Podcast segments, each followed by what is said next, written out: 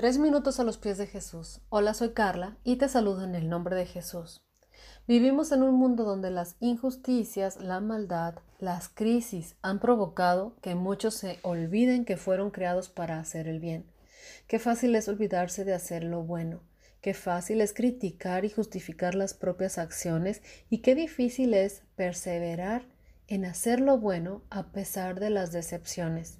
Pareciera como si las personas o las circunstancias justificaran el mal comportamiento y hasta parece que se ha vuelto moda crear círculos en la familia, en el trabajo, entre amistades e incluso dentro de algunas iglesias, donde comienzan a dividirse o separarse poco a poco de otros miembros, ya sea por conveniencia o por simple gusto de dividir, de dañar o desprestigiar a otros o simplemente por egocentrismo, provocando injusticias a otros.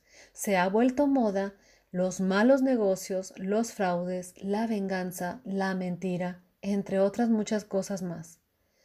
Jesús es el mayor ejemplo de injusticias que un ser humano pudo sufrir. Él tuvo que padecer sin culpa.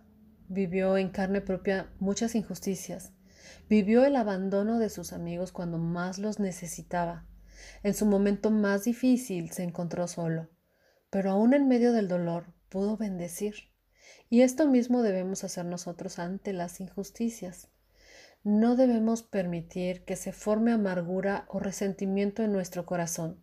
Nosotros debemos ser un instrumento de bendición y la injusticia está lejos de la verdad y de los corazones que temen a Dios.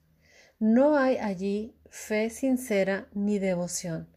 La palabra justicia está escrita por lo menos unas 558 veces en la Biblia, lo que nos da a entender que es un asunto extremadamente importante y justicia es algo que Dios quiere de nosotros.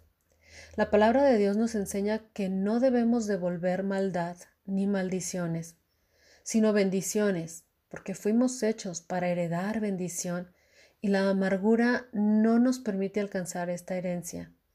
En la palabra podemos encontrar muchas promesas de bendición para quienes practican justicia. Por ejemplo, en Proverbios 3:33 dice que la maldición de Jehová está en la casa del impío, pero bendecirá la morada de los justos. Y en Proverbios 21:21 dice que el que va tras la justicia y el amor haya vida, prosperidad y honra. ¿Qué piensas tú sobre esto? Déjanos tu comentario en iglesialatina.com y que tengas un día muy bendecido.